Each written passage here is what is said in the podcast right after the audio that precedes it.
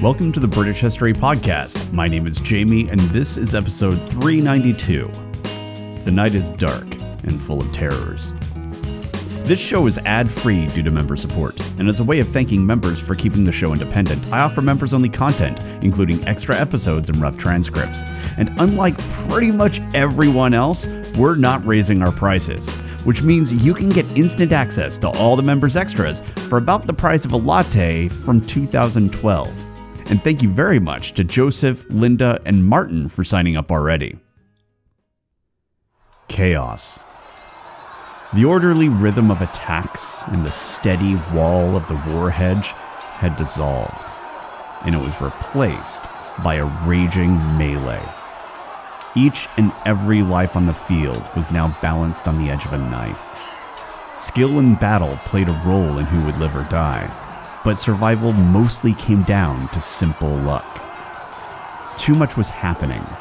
There was no organization, and nobody would have been able to act strategically. Thousands upon thousands of men were locked into single combat. Or at least, they hoped it was single combat. But with your focus locked on your would be murderer who was right in front of you, who was guarding your back? It was complete pandemonium. Thousands of worlds were shrunk to the length of a sword.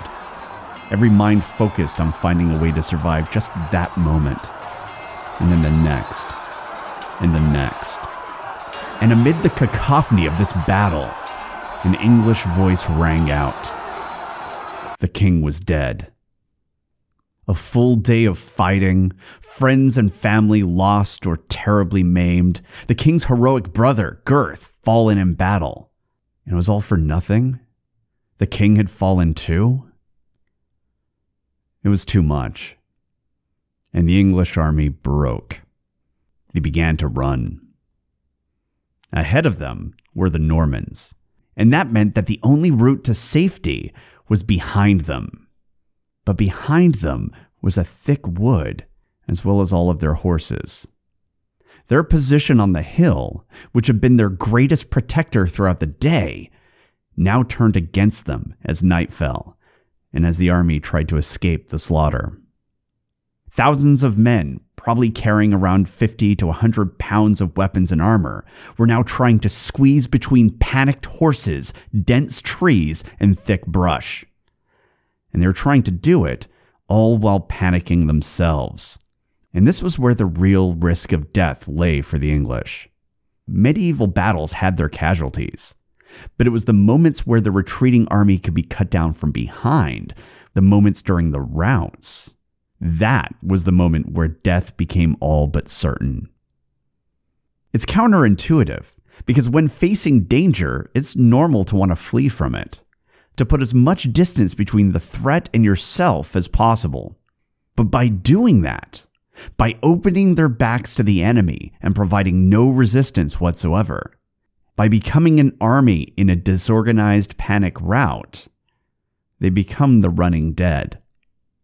And sadly, the fyrd, who was made of farmers and craftsmen, probably didn't know how deadly a rout like this could be so many of them fled as fast as they could. Some ran on foot, others leapt on horses. Some sought safety in the hills and woods of the Weald, leaving roads and paths behind them. Others took straight to those roads, probably hoping that the level ground would ease their escape. Many probably had no choice but to head along the only open ground ahead of them and just hope they could make it through it. This army which had been so steadfast throughout the entire day, scattered to the wind. But not everyone could escape. This battle had gone from sunup to sundown, and in that time, many fighters on both sides had taken terrible injuries, which meant that towards the rear of the English army, there must have been some form of a makeshift infirmary where the soldiers who were too wounded to fight could rest, keep safe, and hope for transport to treatment later on.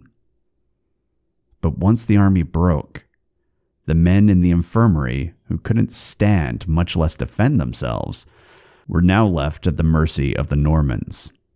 And the Carmen tells us that as Duke William and his Normans rushed forward, the English begged for mercy and were executed. The French weren't taking prisoners. The Pope had ensured that there was no spiritual retribution to worry about, and so these knights had no use for mercy. We're told that thousands were cut down at Duke William's command, even as they cried out their surrender. In the tapestry, we see a Norman knight seizing an Englishman who is dressed in civilian clothing. The Norman holds the man by his long hair and is about to behead him. Elsewhere in the tapestry, we see badly mutilated bodies that were then stripped of their armor as the Normans set about first killing and then defiling the English. The Normans were surrendering to a bloodlust that was so consuming that their actions sound like something out of one of our worst horror films. Several stories mention a man named Gifford, who was one of William's own companions, and they tell of how he sliced off King Harold's thigh and rode around with it.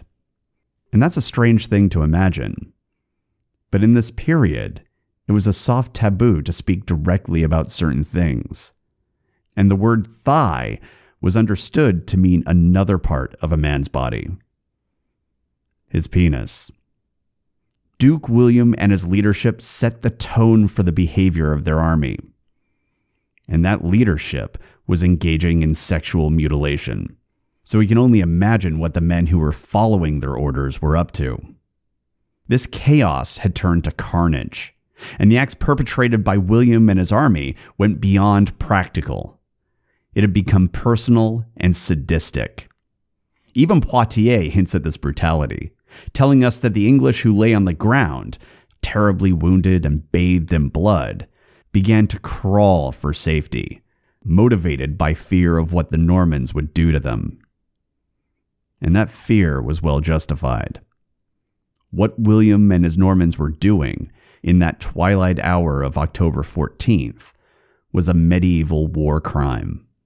Prisoners and ransoms, especially among the nobility, were common practice in medieval warfare in 11th century Europe. And this take no prisoners approach was brutal, even for this era. And as far as dick trophies went, that was right out. But the Pope had blessed this army and had promised to absolve them of all their sins. And in doing so, he had unleashed hell and it's clear that William had no interest in restraining the savagery of his army. In fact, it appears that he encouraged it, because he personally rewarded Gifford, the dick thief, with enormous amounts of land as a reward for his service. Because the grotesqueries carried out by this army wasn't a bug in the conquest, it was a feature. The leadership knew what was happening and were fine with it and as the foot soldiers exterminated the English who were too wounded to flee, and executed those who attempted to surrender, the mounted knights were out in the field, charging after the fleeing herdsmen. And Poitiers attempts to speak glowingly about this Norman pursuit. He describes the knights as eager, pleased to strike the backs of the Englishmen.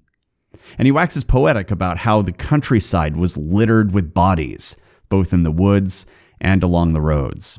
He tries to put a spin on this and make it positive by saying this was, quote, a happy end to this famous victory. But he does add that, quote, many fallen to the ground were trampled to death under the hooves, end quote. Not even Poitiers could avoid how much death was being meted out at this point.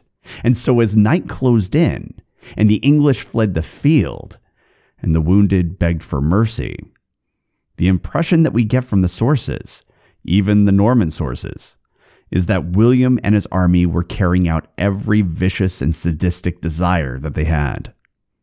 And we're happy that God was on their side, because with the murder of each wounded soldier and surrendering peasant, they were out there spreading Christ's peace. And they knew they were, because the Pope told them so. But while heaven might have been fine with this, here on Earth, the Normans were still causing some significant problems for themselves down the road. You see, prisoners and ransoms aren't employed because generals feel like being nice. These actions are a tactic, and an important one. Taking prisoners and treating them well and either releasing them or allowing them to be ransomed is a form of psychological warfare. It tells the enemy troops that they don't have to keep on fighting, that if they stand down and give you victory, they'll be okay.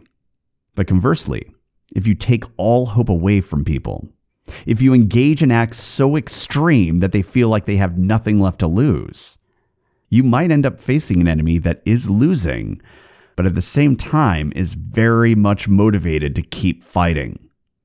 And they might even start doing things that they otherwise wouldn't. William and his Normans, by exterminating the wounded, the captured, and everyone else they could get their hands on, well, they just told the English that they had nothing to gain from surrender. They had no choice but to fight. And while the king was dead, many of his thanes still lived. And so did the Huscarls. And they knew these lands. And actually, some of the English who were running into the woods weren't running in a blind panic. Some of them were retreating, tactically. It was probably these same Thanes and Huscarls. They would have seen that once the lines were broken, the French cavalry, which had been effectively neutralized all day, was able to be used to its full effect.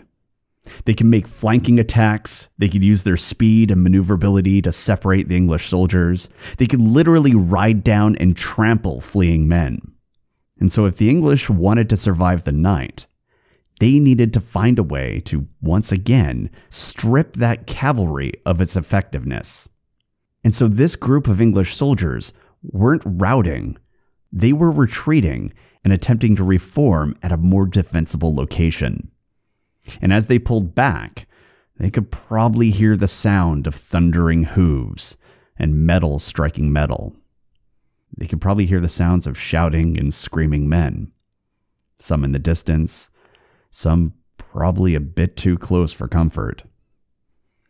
It would have been nerve wracking but they did have an advantage that the pursuing French didn't. Like their falling king, these Englishmen knew how to turn these lands into a fortress. And it wasn't even that difficult. They were in the Downs, and the Downs are beautiful, with steep hills, dense woods, and an abundance of streams. They really are stunning. Unless, of course, you're a cavalry army for cavalry who are facing an experienced infantry army, the Downs aren't a scenic vista. They're a death trap. And the retreating English knew that just down the way from the battlefield was a ravine with steep hills on either side. Far too steep for these Normans and their little ponies to ride down. And as night had fully fallen, these hills would have been a moonscape of silvery slopes and bottomless black pits. Which meant if the English could take position at the end of this ravine, the French would have no choice but to attack them head on, and do so along a deep ravine that would have been treacherously dark and difficult to navigate.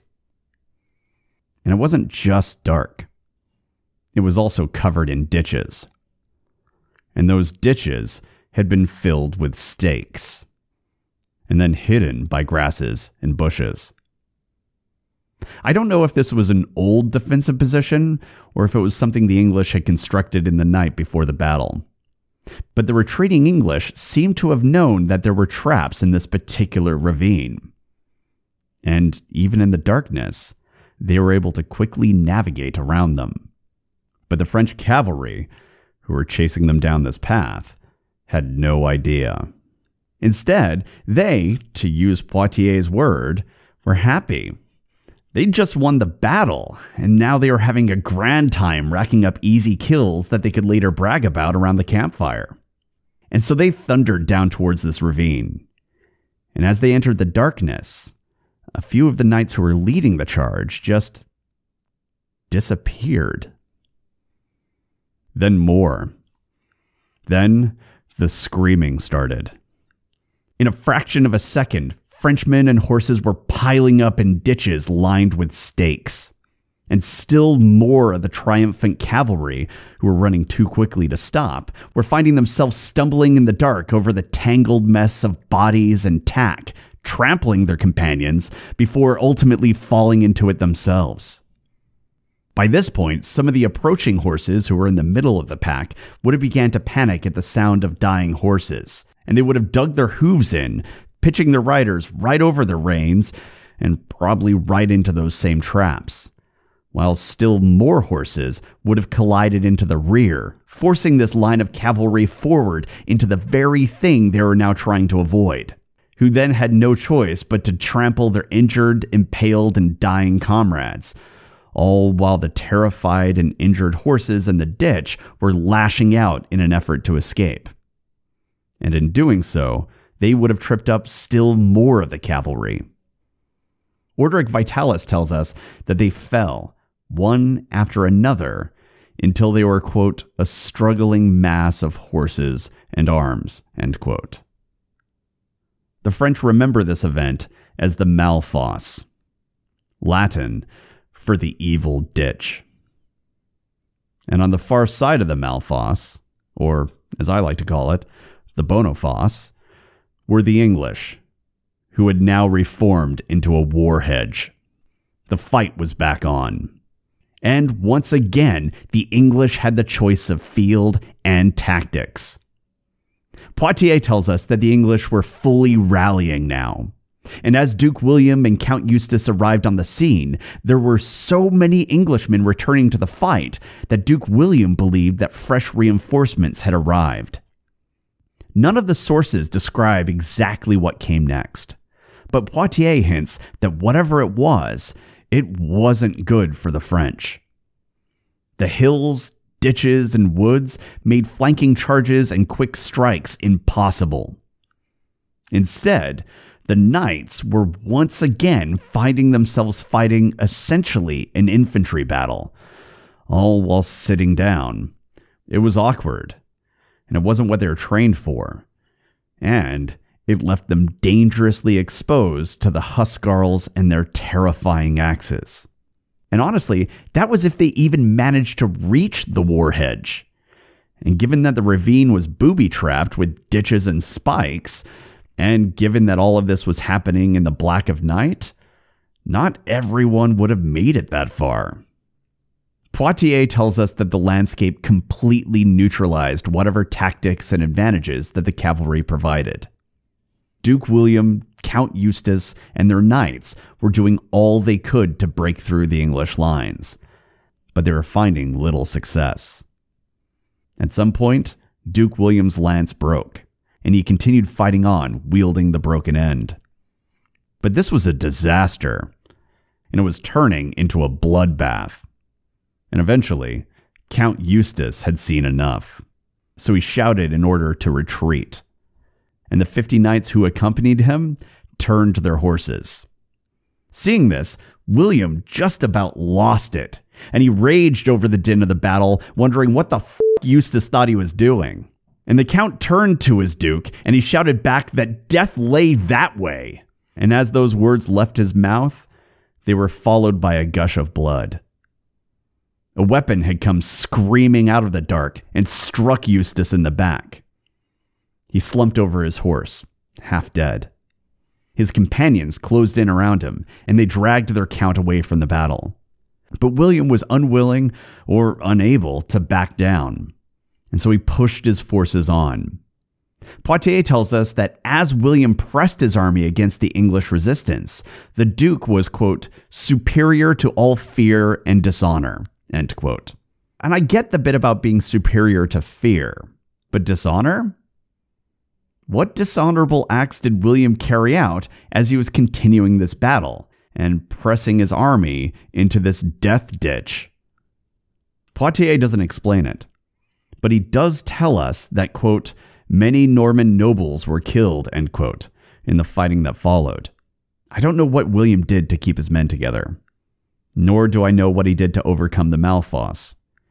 But eventually, the English retreated from this second battlefield. The French were victorious, but they had paid a heavy price.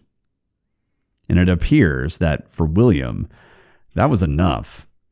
So he returned to Hastings, probably more than a little happy to have the safety of those ramparts and palisades. But out there in the countryside, and along the roads, and in the woods, there were countless life and death struggles taking place. Hundreds, if not thousands, of people were running for their lives, or hiding in hollows and hedges, praying that the French patrols would pass them by. Countless fighters were laying ambushes and attempting to link up with any of their comrades that remained. All around Hastings, tens of thousands of people worked just to survive the night. And so tens of thousands of tragedies and triumphs were taking place that we will never know. And much of this night was probably maddeningly quiet, as everyone tried to evade detection, either to catch fleeing soldiers, or to evade them, or to ambush them. And then suddenly there would be an explosion of noise when someone was spotted, or when a trap was sprung. It must have been terrifying. And while we don't have many accounts of this night, we do have one story that comes from Snorri Sturluson in his saga of Harald Hardrada. Snorri tells us that Waltheof, the son of Siward and the ally of Earl Morcar of Northumbria, had retreated from Hastings with a large group of Englishmen, only to encounter a force of a hundred French soldiers. Waltheof's flight from Hastings had taken him and his men right into the thick woods of the Weald and so the trees were closing in all around them. And now, the Frenchmen were entering that very same fortress. And as they did so, their ability to move was instantly slowed. There were no roads or paths here, nothing to make traveling easy for a man or pony. This was the Weald at its most rugged. It was dense, and it was also dark. The trees would have blocked most of whatever remaining light they'd been using to hunt down the fleeing Englishmen. And so the French suddenly found themselves in a strange wood at night, barely able to see anything at all, practically blinded. Well, at least at first. And then, just there in the distance, a small point of light appeared. Then elsewhere, a gentle glow grew like the sun was rising, but it wasn't morning yet. Then another light, and another, and another. The lights were all around them now, and soon they could hear the sound of crackling wood. Waltheof and his men had set the Weald, and the 100 men now trapped within it, on fire and this moment is memorialized in a skaldic poem by Thorkel Skalason. Quote, Earl Waltheof the brave, his foes a warming gave. Within the blazing grove a hundred men he drove. The wolf will soon return, and the witch's horse will burn, her sharp claws in the ash, to taste the Frenchman's flesh. End quote. Hastings might be lost, but the fight continued. If you have any questions, comments, or concerns, you can reach me at the British History Podcast at gmail.com. You can also join us on social media, and you can find links to all of our communities in the community section of the British History Podcast.com. Thanks for listening.